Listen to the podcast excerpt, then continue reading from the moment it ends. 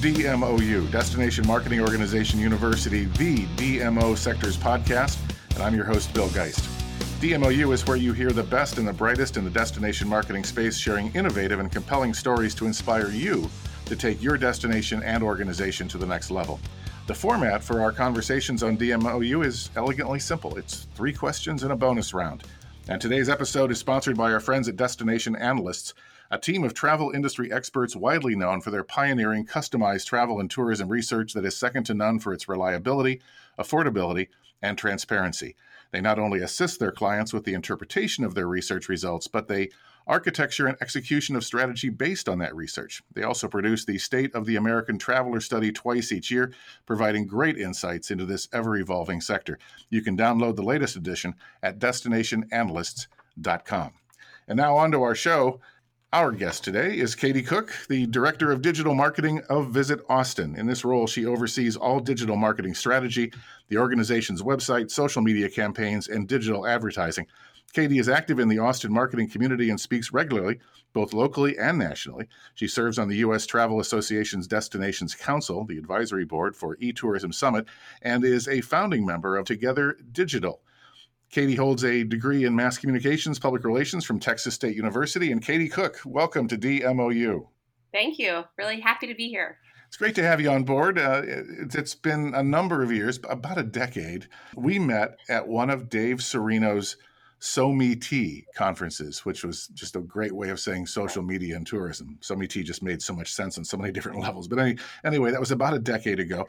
And I remember how taken I was with how far ahead you were in where this relatively new platform called social media was going to drive us. And I followed you ever since. So when Terry and I were putting together the topic list for the resurrection of DMOU, uh, your name was immediately etched next to digital strategy.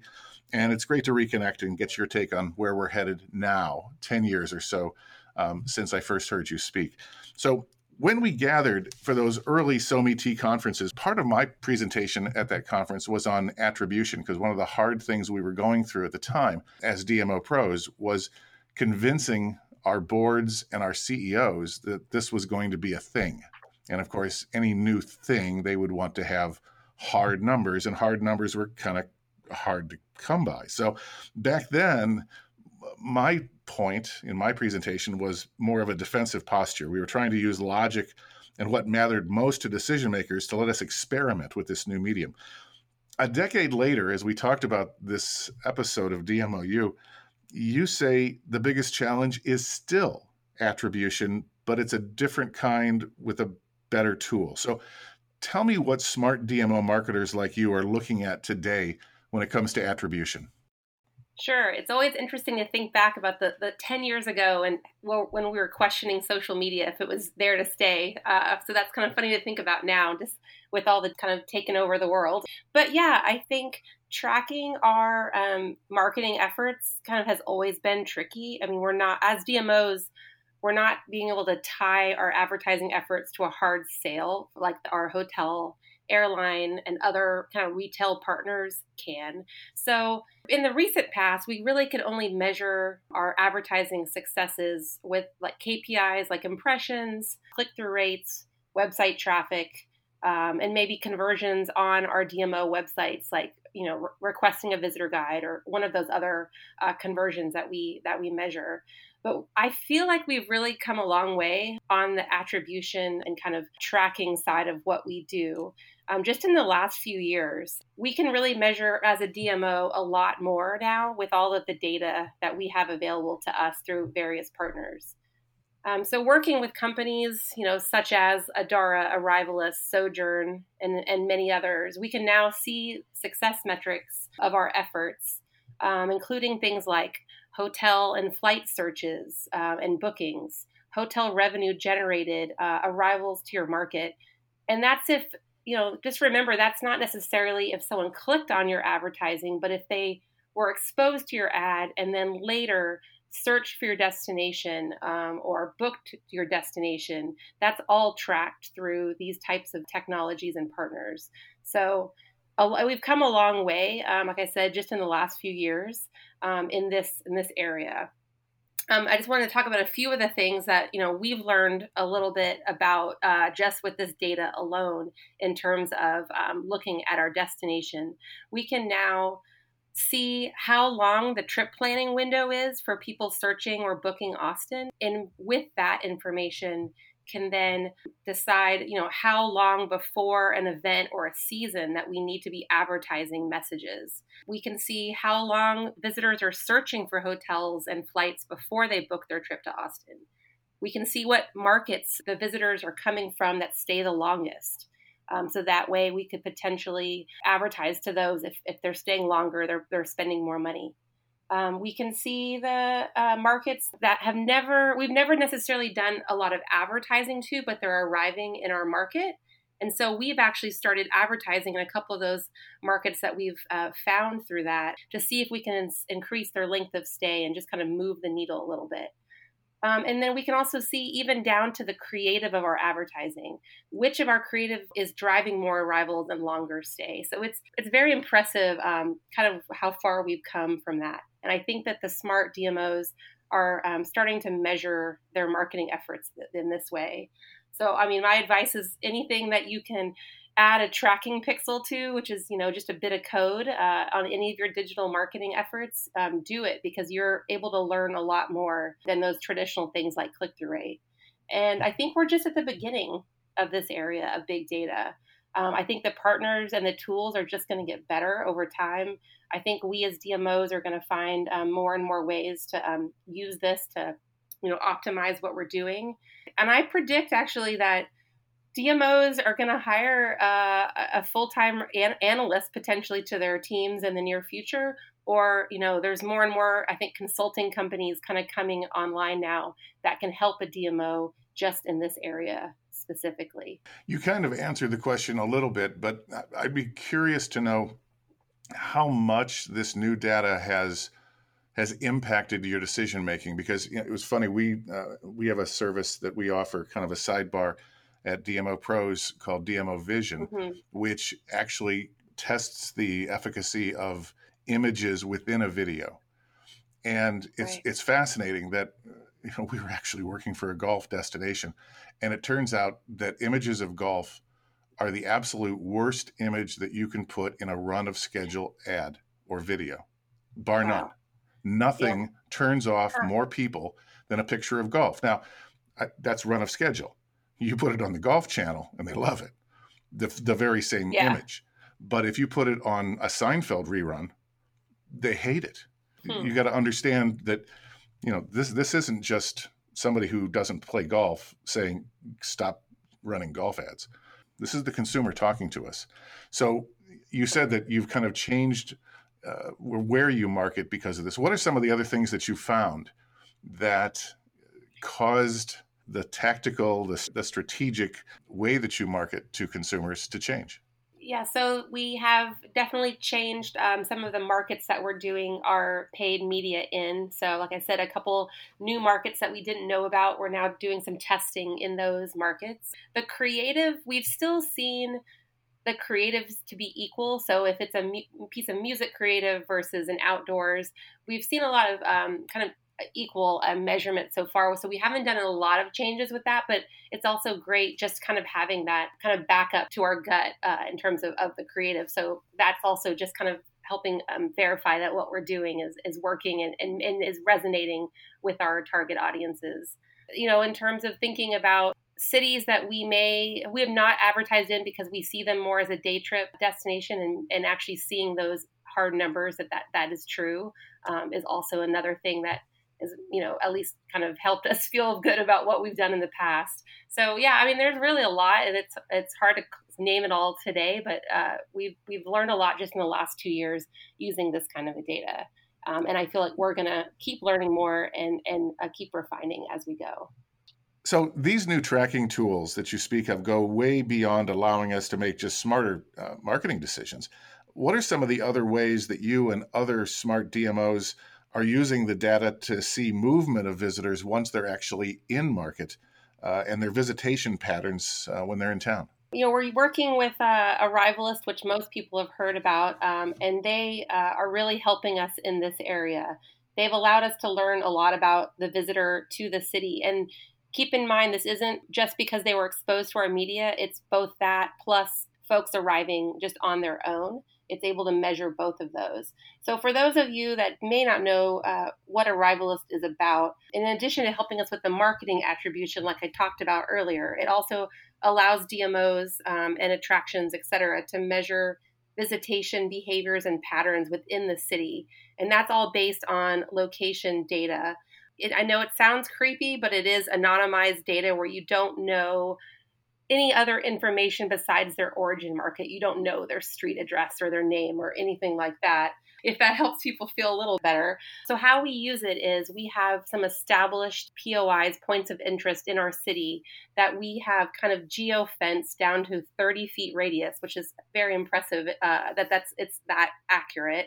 So we have those POIs established and we're able to see in the platform arrivals to those POIs, you know, how long they're staying there, where else they're going within the city, and then you know which which maybe POIs have visitors from which origin market. So those are some of the things we can learn, and we've really learned a lot um, in the last couple years with with using Arrivalist.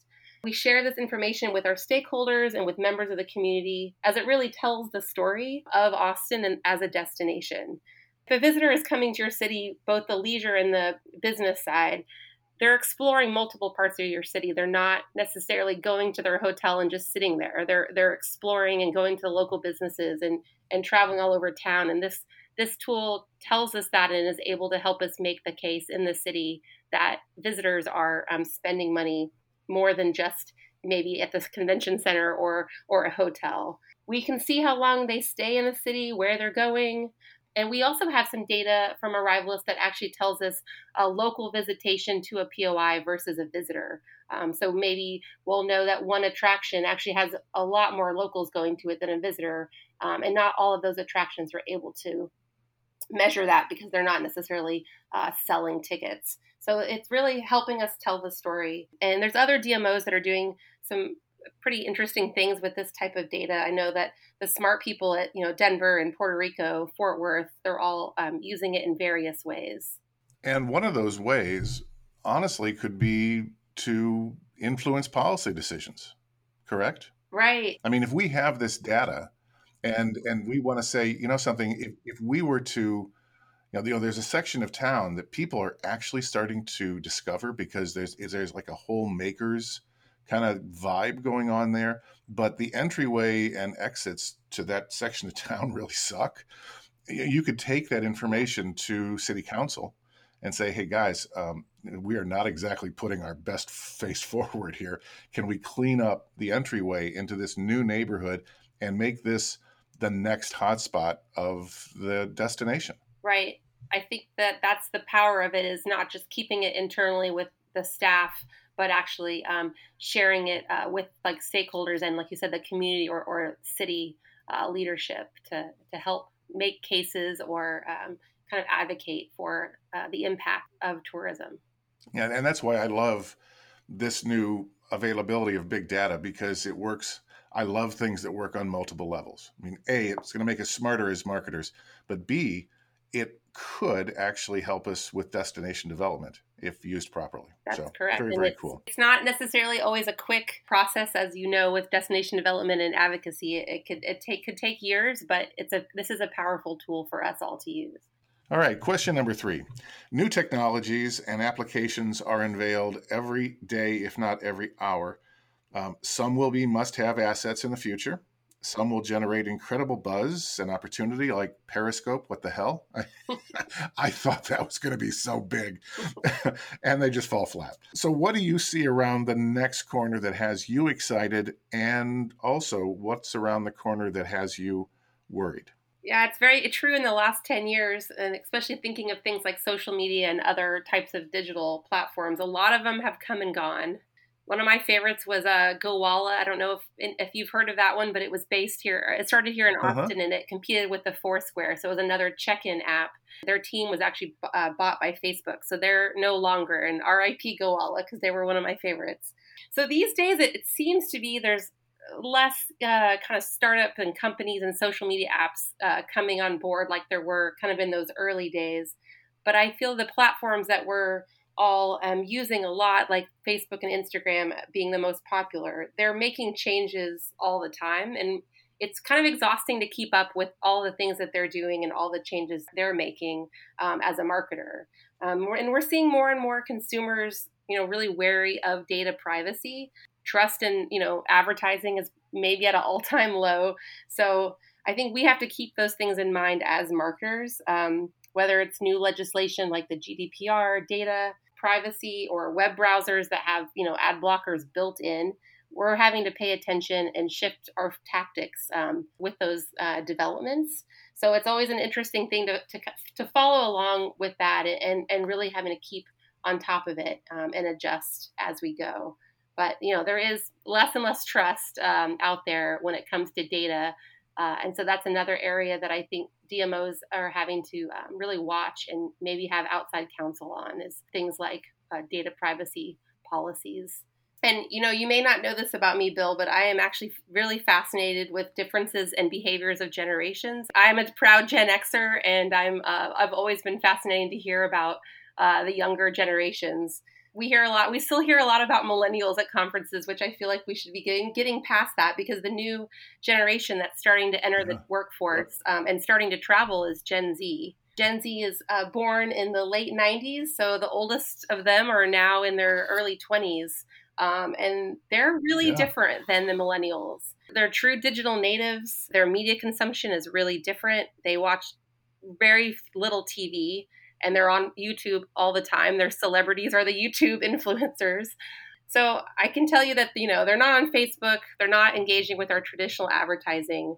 So we're really I feel like as marketers having to you know once especially once they get a little older, really having to adjust maybe some of our strategies uh, to reach that audience in a different way. A couple weeks ago, I, I, overheard my Gen Z son, who's 15, um, tell his little sister how to add ad blockers to her iPad, uh, which as a marketer made me really nervous. But I guess as a mom, I felt pretty, I felt pretty proud of that but I think that that's that's kind of that's the generation they they understand this and they're not uh they're not going to take to just a traditional ad. So that's a new thing for us all to watch for sure. So you mentioned Instagram a, a moment ago. Uh, your thoughts on their proposed removal of the like button? So as a mom, again, I'm playing the mom hat and the marketer hat. As a mom hat, it does make me feel.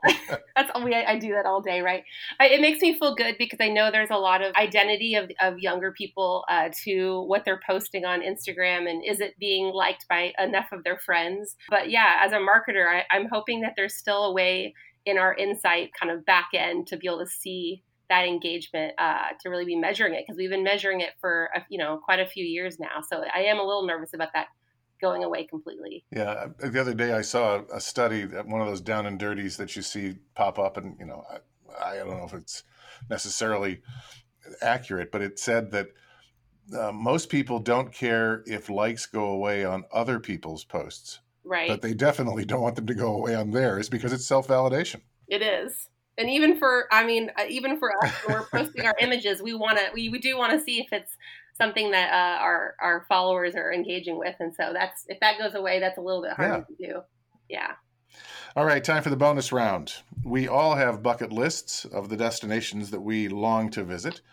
And it turns out that you have just returned from one of the odder bucket lists that i have. I was the geekiest kid in high school.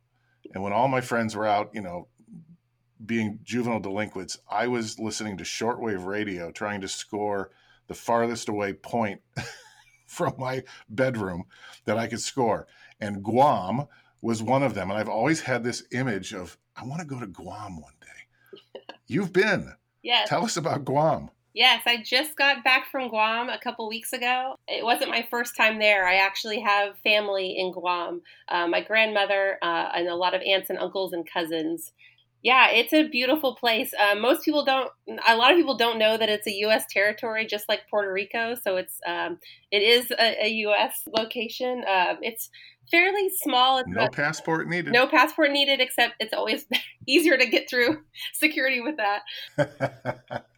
it's pretty small, about 200 and uh, like 15 square miles. Just beautiful. It's it. Most people don't know that actually tourism is is the biggest uh, industry there. They have a lot of visitors from Japan, South Korea, Philippines, the U.S. They're just you know a lot closer um, over to, to Asia, so that's where most of their visitors come from. But really, only a small portion of that island is is kind of built up in terms of hotels and um, high end retail. It's, there's a lot of still undeveloped um, areas of that of that island, and it's a truly beautiful place that I highly recommend. It's a bit of a trek to get there in terms of the you know the air the air hours that you're on the airplane, but it's a it's a lovely place, and I definitely would recommend it to anyone. Well, it's still on my list, and now it's kind of moved like four or five positions up, I think.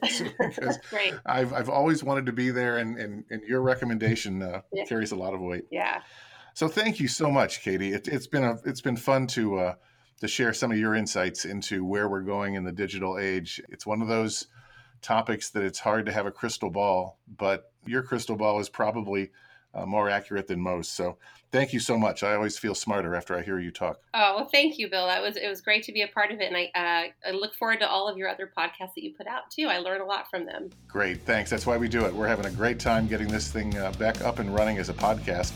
Uh, DMOU was always close to our heart back in the days when we started it as a cassette and CD series. and it's just so much easier. Everything's much easier right now in the digital age. So um, it's great that uh, that you're on board for this one. So that's it for this edition of DMOU. Tell your friends and peers that this is where the best and the brightest come to share their stories.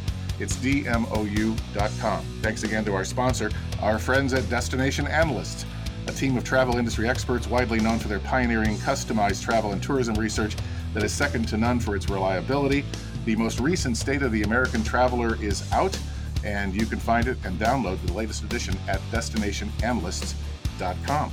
DMOproz.com is where you will find links to our services for the DMO sector, including links to the Z News, our knowledge bank, videos, blogs, and the biggest DMO job board on the planet. That's DMOproz with a Z.com. Executive producer of DMOU is Terry White, and this is a production of DMOproz.com. I am your host, Bill Geist. Until next time.